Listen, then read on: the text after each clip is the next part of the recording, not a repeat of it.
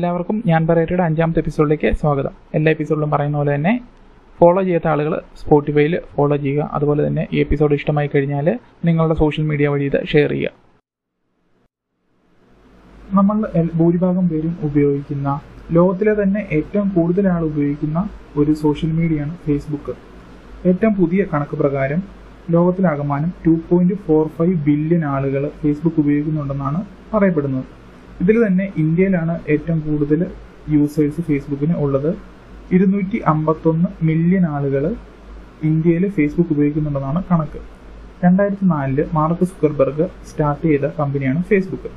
അതിനുശേഷം രണ്ടായിരത്തി ഇരുപത് എത്തുമ്പോഴത്തേക്കും ഫേസ്ബുക്ക് ഒരു സോഷ്യൽ മീഡിയ എന്ന നിലയിൽ വളരെ വലിയ രീതിയിലേക്ക് വളർന്നിട്ടുണ്ട്. ആ വളർച്ചയിൽ ഫേസ്ബുക്ക് പല കോൺട്രവേഴ്സിയിലും പെട്ടിട്ടുണ്ട്. അതിൽ തന്നെ ഏറ്റവും കൂടുതൽ ആളുകൾ ശ്രദ്ധിച്ച ഏറ്റവും കൂടുതൽ ചർച്ചയാക്കപ്പെട്ട നമ്മൾ പലരും കേൾക്കാൻ കേട്ടിരിക്കാൻ സാധ്യതയുള്ള ഒരു കോൺട്രവേഴ്സി ആയിരുന്നു. Facebook Cambridge Analytica data leak scandal U S ഇലക്ഷനുമായിട്ട് ബന്ധപ്പെട്ട ഈ സ്കാൻഡൽ പുറത്തു വരുന്നത് ചർച്ചയാകുന്നു രണ്ടായിരത്തി പതിനെട്ടിലാണ് ലക്ഷക്കണക്കിന് ഫേസ്ബുക്ക് യൂസേഴ്സ് ആയിട്ടുള്ള അമേരിക്കൻ പൗരന്മാരുടെ ഡേറ്റ ഫേസ്ബുക്കിൽ നിന്നും ചോർത്തിയെടുത്ത് ടാർഗറ്റഡ് പൊളിറ്റിക്കൽ ആഡ്സ് അവരിലേക്ക് എത്തിക്കാനായിട്ട് ആ ഡേറ്റ യൂസ് ചെയ്തു. കേംബ്രിഡ്ജ് അനലിറ്റിക്ക എന്ന് പറഞ്ഞ കമ്പനി അതാണ് ആ സ്കാൻഡലിന്റെ ഏറ്റവും ഒരു ചുരുക്കരൂപം. ഇതൊക്കെ പറഞ്ഞു വന്നത് ഈ കഴിഞ്ഞ ആഴ്ച പ്രധാനപ്പെട്ട ഒരു മാധ്യമ സ്ഥാപനമായ വോൾ സ്ട്രീറ്റ് ജേണൽ പുറത്തിറക്കിയ ഒരു റിപ്പോർട്ട് പ്രകാരം ഇന്ത്യയിൽ ഫേസ്ബുക്ക് പുതിയൊരു കോൺട്രവേഴ്സിയിൽ അകപ്പെട്ടിട്ടുണ്ട്. ആ കോൺട്രവേഴ്സിയെക്കുറിച്ചും അത് എന്തുകൊണ്ടാണ് ഒരു പ്രശ്നമാകുന്നതിനെ കുറിച്ചുമാണ് ഇന്നത്തെ പോഡ്കാസ്റ്റിലൂടെ നമ്മൾ പറയാനായിട്ട് ഉദ്ദേശിക്കുന്നത്. നമുക്കൊക്കെ അറിയാവുന്ന പോലെ തന്നെ ഫേസ്ബുക്കിന് അതിന്റേതായിട്ടുള്ള ഒരു കമ്മ്യൂണിറ്റി സ്റ്റാൻഡേർഡ് ഉണ്ട്. ഈ കമ്മ്യൂണിറ്റി സ്റ്റാൻഡേർഡിന് എതിരെയുള്ള പോസ്റ്റുകൾ ഫേസ്ബുക്ക് അനുവദിക്കാറില്ല. അങ്ങനെയുള്ള കണ്ടന്റ് അവർ ഫേസ്ബുക്ക് എന്ന പ്ലാറ്റ്ഫോമിൽ നിന്ന് റിമൂവ് ചെയ്യും. അതുപോലെ തന്നെ അത് പോസ്റ്റ് ചെയ്യുന്ന യൂസേഴ്സിനെയും ബ്ലോക്ക് ചെയ്യും. നമ്മൾ ബാക്കിയുള്ള യൂസേഴ്സിനും ഈ രീതിയിലുള്ള കണ്ടന്റുകൾ റിപ്പോർട്ട് ചെയ്യാനുള്ള അവസരം ഫേസ്ബുക്ക് നൽകുന്നുണ്ട്. കമ്മ്യൂണിറ്റി സ്റ്റാൻഡേർഡ്സ് ആയിട്ട് അവർ പല കമ്മ്യൂണിറ്റി സ്റ്റാൻഡേർഡ്സ് ഉണ്ട്. അതിനകത്ത് ചിലത് പറയുകയാണെന്നുണ്ടെങ്കിൽ സെക്ഷൽ കണ്ടന്റ് ഉള്ള പോസ്റ്റുകൾ അതുപോലെ സെക്ഷൽ ആക്ടിവിറ്റീസ് ഡിപ്പിക്റ്റ് ചെയ്യുന്ന പോസ്റ്റുകൾ വയലൻസും ക്രൈമും ഡിപ്പിക്റ്റ് ചെയ്യുകയും അല്ലെങ്കിൽ വയലൻസും ക്രൈമും ചെയ്യാനായിട്ട് നമ്മളെ പ്രോത്സാഹിപ്പിക്കുകയും ചെയ്യുന്ന പോസ്റ്റുകൾ ഹെയ്റ്റ് സ്പീച്ച് ഇതൊക്കെ കമ്മ്യൂണിറ്റി സ്റ്റാൻഡേർഡ്സിന് എതിരെയുള്ള പോസ്റ്റുകളാണ് ഇങ്ങനെയുള്ള കണ്ടന്റുകളൊക്കെ അപ്പം ഈയുള്ള രീതിയിലുള്ള കണ്ടന്റുകൾ റെഗുലേറ്റ് ചെയ്യാനും അവ റിമൂവ് ചെയ്യാനും ഫേസ്ബുക്ക് നിരന്തരം ശ്രമിക്കാറുണ്ടെന്നാണ് ഫേസ്ബുക്ക് പറയുന്നത്. അതുപോലെ തന്നെ അവർ പറയുന്നൊരു കാര്യമുണ്ട് ഈ കമ്മ്യൂണിറ്റി സ്റ്റാൻഡേർഡ്സ് എല്ലാ യൂസേഴ്സിനും സെയിം ആണ്. ഒരു പൊളിറ്റിക്സിന്റെ പേരിലോ അല്ലെങ്കിൽ ഒരു പൊളിറ്റീഷ്യൻ ആയതിന്റെ പേരിലോ ഒരു പ്രത്യേക പാർട്ടിയോട് അഫിലിയേറ്റ് ചെയ്തതിന്റെ പേരിലോ അങ്ങനെ യാതൊരു പ്രിവിലേജോ പ്രയോറിറ്റിയോ ആർക്കും ഞാൻ ഫേസ്ബുക്ക് നൽകാറില്ലെന്നും എല്ലാവർക്കും സെയിം ആയിട്ട് ഈ കമ്മ്യൂണിറ്റി സ്റ്റാൻഡേർഡ്സ് അപ്ലൈ ചെയ്യാറുണ്ടെന്നുമാണ് ഫേസ്ബുക്ക് അവകാശപ്പെടുന്നത്. എന്നാൽ നമ്മൾ ഈ പറഞ്ഞു വരുന്ന ഒരു വിവാദത്തിലേക്ക് ഫേസ്ബുക്ക് ഇന്ത്യയിൽ കടക്കുന്നത് ഹെയ്റ്റ് സ്പീച്ചിന്റെ പേരിലാണ്. അപ്പോൾ എന്താണ് ഹെയ്റ്റ് സ്പീച്ച് ഹെയ്റ്റ് സ്പീച്ച് എന്ന് പറഞ്ഞാൽ ഒരാൾക്കെതിരെ അല്ലെങ്കിൽ ഒരു ഗ്രൂപ്പ് ഓഫ് ആൾക്കാർക്കെതിരെ വിദ്വേഷം പരത്തുന്ന അവർക്ക് അവരെ ആക്രമിക്കുന്ന രീതിയിലുള്ള പോസ്റ്റുകൾ അല്ലെങ്കിൽ അത് പോസ്റ്റ് എന്ന് പറഞ്ഞാൽ പ്രസ്താവനകൾ. പ്രസ്താവനകൾ എഴുതിയ രീതിയിലുള്ള പ്രസ്താവനകളാകാം വീഡിയോ ആകാം ഒരു ഇമേജ് ആകാം എന്ത് രീതിയിലുള്ള ഒരു മെറ്റീരിയൽ ആണെങ്കിലും ഒരു ഗ്രൂപ്പ് ഓഫ് ആൾക്കാർ ആൾക്കാരെ ആക്രമിക്കുന്ന രീതിയിലുള്ള അവർക്കെതിരെ വിദ്വേഷം പരത്തുന്ന രീതിയിലുള്ള പ്രസ്താവനകളും പോസ്റ്റുകളും ഒക്കെയാണ് ഹെയ്റ്റ് സ്പീച്ചിന്റെ ഗണത്തിൽ ഫേസ്ബുക്ക് പെടുത്തിയിരിക്കുന്നത്. അവർ സ്പെസിഫിക് ആയിട്ട് പറഞ്ഞു കഴിഞ്ഞാൽ ഒരാളുടെ അല്ലെങ്കിൽ ഒരു ഗ്രൂപ്പ് ഓഫ് ആൾക്കാരുടെ റേസിനെയോ നാഷണൽ ഐഡന്റിറ്റിനെയോ മതവിശ്വാസത്തെയോ ജെൻഡറിനെയോ സെക്സിനെയോ ജാതിനെയോ അപ്പം ആ ഈ പറയുന്ന കാറ്റഗറീസിനെ ഒന്നും പേരിൽ വിദ്വേഷം പരത്താനോ അവരെ ആക്രമിക്കാനോ അവർക്ക് സ്റ്റീരിയോ ടൈപ്പുകൾ പ്രൊമോട്ട് ചെയ്യാനോ ഒന്നും പാടില്ല എന്നാണ് ഫേസ്ബുക്ക് പറയുന്നത്. അപ്പോൾ അങ്ങനെ ചെയ്യുന്ന പോസ്റ്റുകളെയൊക്കെ അവർ ഹെയ്റ്റ് സ്പീച്ച് ആയിട്ടാണ് കണക്ക് കൂട്ടിയിരിക്കുന്നത് അപ്പം ഈ രീതിയിലുള്ള പോസ്റ്റുകൾ ഒരാൾ പോസ്റ്റ് ചെയ്ത് കഴിഞ്ഞാൽ അത് ബാക്കിയുള്ള ആൾക്കാർ റിപ്പോർട്ട് ചെയ്യുക ഫേസ്ബുക്ക് കണ്ടെത്തുകയോ ചെയ്ത് കഴിഞ്ഞാൽ ആ പോസ്റ്റ് റിമൂവ് ചെയ്യപ്പെടും. അതുപോലെ തന്നെ അത് പോസ്റ്റ് ചെയ്ത ആളെ ബ്ലോക്ക് ചെയ്യപ്പെടും.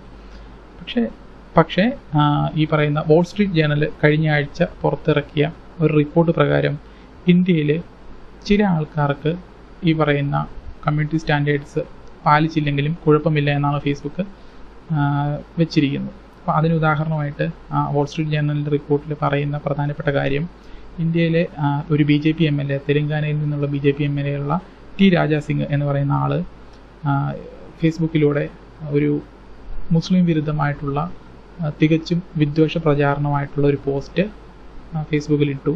പക്ഷേ ഫേസ്ബുക്കിന്റെ ഇന്ത്യയിലുള്ള പബ്ലിക് പോളിസി എക്സിക്യൂട്ടീവ് അല്ല അൻഹി ദാസ് എന്ന് പറയുന്ന ആൾ ഇയാൾ ഈ പറയുന്ന ടി രാജാസിംഗ് ഒരു B J P M L A ആയതുകൊണ്ടും റൂളിംഗ് പാർട്ടിയുടെ പൊളിറ്റീഷ്യൻ ആയതുകൊണ്ടും അദ്ദേഹത്തിന്റെ പോസ്റ്റ് റിമൂവ് ചെയ്ത് കഴിഞ്ഞാൽ അദ്ദേഹത്തിന്റെ പോസ്റ്റ് ഹെയ്റ്റ് സ്പീച്ച് ആണെന്ന് സമ്മതിച്ച് അദ്ദേഹത്തെ ബ്ലോക്ക് ചെയ്ത് കഴിഞ്ഞാൽ അത് ഫേസ്ബുക്കിന് പ്രശ്നമാകുമെന്ന് പറഞ്ഞുകൊണ്ട് കണ്ണടച്ചു. അതായത് അത് കമ്മ്യൂണിറ്റി സ്റ്റാൻഡേർഡ് വയലേറ്റ് ചെയ്യുന്ന ഹേറ്റ് സ്പീച്ച് ആയിട്ട് ഫേസ്ബുക്ക് ഐഡന്റിഫൈ ചെയ്തില്ല അത് ഫേസ്ബുക്കിൽ നിന്ന് റിമൂവ് ചെയ്തില്ല.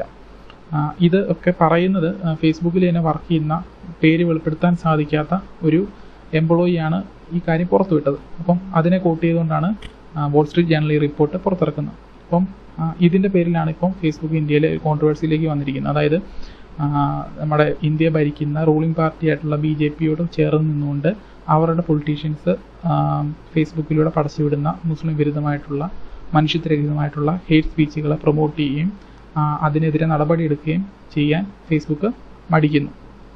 അപ്പം ഈ പല രീതിയിലുള്ള ഹെയ്റ്റ് സ്പീച്ചുകൾ ബി ജെ പിയുടെ പല നേതാക്കളും പല സമയത്തായിട്ട് പുറപ്പെടുവിച്ചിട്ടുണ്ട്. ഇപ്പോൾ ഈ ടി രാജാസിംഗിന്റെ കാര്യത്തിന് കാര്യമാണ് എടുത്തു പറയുന്നത്.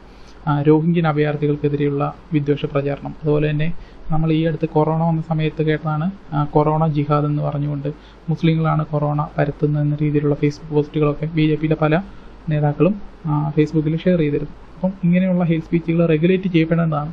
പക്ഷേ ഫേസ്ബുക്ക് അത് ഇവരെ റൂളിംഗ് പാർട്ടി ആയതുകൊണ്ട് റെഗുലേറ്റ് ചെയ്യുന്നോ അതിനെതിരെ ആക്ഷൻസ് എടുക്കുകയോ ചെയ്യുന്നില്ല. അപ്പം നമ്മൾ തുടക്കത്തിൽ പറഞ്ഞൊരു കാര്യം ശ്രദ്ധിക്കണം. ഫേസ്ബുക്ക് അവകാശപ്പെടുന്നത് ഫേസ്ബുക്ക് ഒരു പൊളിറ്റിക്സിന്റെ പേരിലോ ഒരു പൊളിറ്റിക്കൽ അഫിലിയേഷന്റെ പേരിലോ ആർക്കും പ്രത്യേകിച്ചുള്ള പ്രിവിലേജുകൾ നൽകുന്നില്ല. എല്ലാവർക്കും ഒരുപോലെ കമ്മ്യൂണിറ്റി സ്റ്റാൻഡേർഡ്സ് അപ്ലൈ ചെയ്യുന്നുണ്ടെന്നാണ് ഫേസ്ബുക്ക് അവകാശപ്പെടുന്നത്. പക്ഷേ ഈ അവകാശവാദമാണ് വാൾ സ്ട്രീറ്റ് ജേണലിന്റെ റിപ്പോർട്ടിലൂടെ നമ്മൾക്ക് തെറ്റാണെന്ന് മനസ്സിലാകുന്നത്. ഫേസ്ബുക്ക് പൊളിറ്റിക്സിന്റെ പേരിൽ അല്ലെങ്കിൽ ഒരു പൊളിറ്റിക്കൽ അഫിലിയേഷന്റെ പേരിൽ പ്രത്യേകമായുള്ള പരിഗണന ചില ആൾക്കാർക്ക് നൽകുന്നു. അതാണ് ഇതിന്റെ ഈ ഈ വിവാദത്തിന്റെ ഏറ്റവും വലിയ പ്രശ്നം. ഇപ്പോൾ കോൺഗ്രസ് നേതാക്കളായിട്ടുള്ള രാഹുൽ ഗാന്ധിയൊക്കെ ഇതിനെതിരെ വലിയ രീതിയിലുള്ള സ്റ്റേറ്റ്മെന്റുമായിട്ട് മുന്നോട്ട് വന്നിട്ടുണ്ട്. നമ്മൾ ശ്രദ്ധിക്കേണ്ട ഒരു കാര്യം നമ്മൾ തുടക്കത്തിൽ പറഞ്ഞ പോലെ തന്നെ ഫേസ്ബുക്ക് പല രീതിയിലുള്ള കോൺട്രവേഴ്സിന് മുമ്പും അകപ്പെട്ടിട്ടുണ്ട്. അത് ഏറ്റവും പ്രധാനപ്പെട്ട കാര്യമായിരുന്നു യു എസ് ഇലക്ഷനെ സ്വാധീനിക്കുന്ന രീതിയിലുള്ള ഡേറ്റ ലീക്കുമായിട്ട് ബന്ധപ്പെട്ട ഒരു വിവാദം. അപ്പോൾ രാഷ്ട്രീയമായി ബന്ധപ്പെട്ട് ഫേസ്ബുക്ക് കൈകോർക്കുമ്പോൾ അല്ലെ പ്രത്യേക രാഷ്ട്രീയക്കാരുമായിട്ട് കൈകോർക്കുമ്പോഴത്തേക്കും അതിന്റെ ഇമ്പാക്റ്റ് വളരെ വലുതായിരിക്കും. നമ്മൾ പറഞ്ഞു ലോകത്ത് തന്നെ ഏറ്റവും കൂടുതൽ ഫേസ്ബുക്ക് യൂസേഴ്സ് ഉള്ള ഒരു രാജ്യമാണ് ഇന്ത്യ. ഏറ്റവും കൂടുതൽ ഫേസ്ബുക്ക് യൂസേഴ്സ് ഉണ്ട് എന്ന് പറയുമ്പോഴും അത് ഫേസ്ബുക്ക് ഇല്ലാത്ത ഡിജിറ്റൽ ടെക്നോളജീസ് ആക്സസ് ഇല്ലാത്ത ഒരുപാട് ആളുകളുണ്ട്. എങ്കിൽ പോലും വലിയൊരു റീച്ച് ഫേസ്ബുക്കിലും ഫേസ്ബുക്കിൽ ഇടുന്ന പോസ്റ്റിനും പ്രത്യേകിച്ച് രാഷ്ട്രീയ നേതാക്കളൊക്കെ ഇടുന്ന പോസ്റ്റുകൾക്കും കിട്ടുന്നുണ്ട്. അതുകൊണ്ട് തന്നെയാണ് ഫേസ്ബുക്കിനോട് പല രാജ്യങ്ങളിൽ നിന്നും ഫേക്ക് ന്യൂസ് കൺട്രോൾ ചെയ്യാനും ഈ പറയുന്ന കമ്മ്യൂണിറ്റി സ്റ്റാൻഡേർഡ്സിൽ കൂടുതൽ റെഗുലേഷൻസ് കൊണ്ടുവരാനും പലരും ആവശ്യപ്പെടുന്നു. അപ്പോൾ ഈ ഫേസ്ബുക്ക് എന്ന് പറയുന്ന ഒരു പ്ലാറ്റ്ഫോം നമ്മൾ കേവലം ഫ്രണ്ട്സുമായിട്ട് ഇൻട്രാക്ട് ചെയ്യാനും ഒരു എന്റർടൈൻമെന്റ് പർപ്പസിനും ഉള്ള മീഡിയം എന്നതിനേക്കാൾ ഉപരിയായിട്ട് നമ്മളൊക്കെ ഇൻഫർമേഷൻസ് കൺസ്യൂം ചെയ്യുന്ന വാർത്തകൾ അറിയുന്ന പുതിയ പുതിയ കാര്യങ്ങളെ തേടിപ്പോകുന്ന ഒരു മീഡിയമായി മാറിയിട്ടുണ്ട്. അപ്പം ഇതിന് വലിയൊരു ഇമ്പാക്റ്റ് ഉണ്ട്. ഫേസ്ബുക്ക് പോലുള്ള സോഷ്യൽ മീഡിയാസിന് സത്യം പറഞ്ഞാൽ അത് ഉപയോഗിക്കുന്ന ആളുകളിൽ നല്ല രീതിയിലുള്ളൊരു ഇമ്പാക്റ്റ് ഉണ്ട്. അപ്പോൾ ഈ പറയുന്ന കമ്മ്യൂണിറ്റി സ്റ്റാൻഡേർഡ്സ് ഒക്കെ കറക്റ്റായിട്ട് റെഗുലേറ്റ് ചെയ്യപ്പെട്ടില്ല എന്നുണ്ടെങ്കിൽ ഈ പറയുന്ന രീതിയിലുള്ള ഹേറ്റ് സ്പീച്ചുകളോ അല്ലെ വയലൻസ് ക്രൈമൊക്കെ പ്രൊമോട്ട് ചെയ്യുന്ന രീതിയിലുള്ള പോസ്റ്റുകളൊക്കെ വരികയും അതിനെ റെഗുലേറ്റ് ചെയ്യുകയും ചെയ്യാതിരുന്നാൽ അത് വലിയൊരു പ്രശ്നത്തിലേക്ക് വഴിതെളിക്കും. അതൊരു ഓൺലൈൻ എൻവയോൺമെന്റിൽ നടക്കുന്ന ചെറിയൊരു സംഗതിയല്ല. അതിന് ഓഫ്ലൈൻ ആയിട്ടുള്ള റിയൽ വേൾഡിലുള്ള ഒരു ഇമ്പാക്റ്റ് അതിനുണ്ടാകും. അപ്പം ആ അതിലേക്ക് ഫേസ്ബുക്ക് കൂടുതൽ ചിന്തിക്കുമെന്നും അവരുടെ കമ്മ്യൂണിറ്റി സ്റ്റാൻഡേർഡ്സ് കറക്റ്റായിട്ട് റെഗുലേറ്റ് ചെയ്യാൻ അവർ ശ്രമിക്കുമെന്നും അവർ സ്റ്റേറ്റ്മെന്റ് ഇറക്കിയിട്ടുണ്ട് പ്രത്യേകിച്ച് ഈ വിവാദം തുടങ്ങിയതിന് ശേഷം. പക്ഷേ ബി ജെ പി പോലുള്ള ഒരു രാഷ്ട്രീയ പാർട്ടിയായിട്ട് ഫേസ്ബുക്ക് കൈകോർത്ത് കഴിഞ്ഞാൽ അതൊരു വലിയൊരു പവറായിരിക്കും ബി ജെ പിക്ക് നൽകുന്നത്.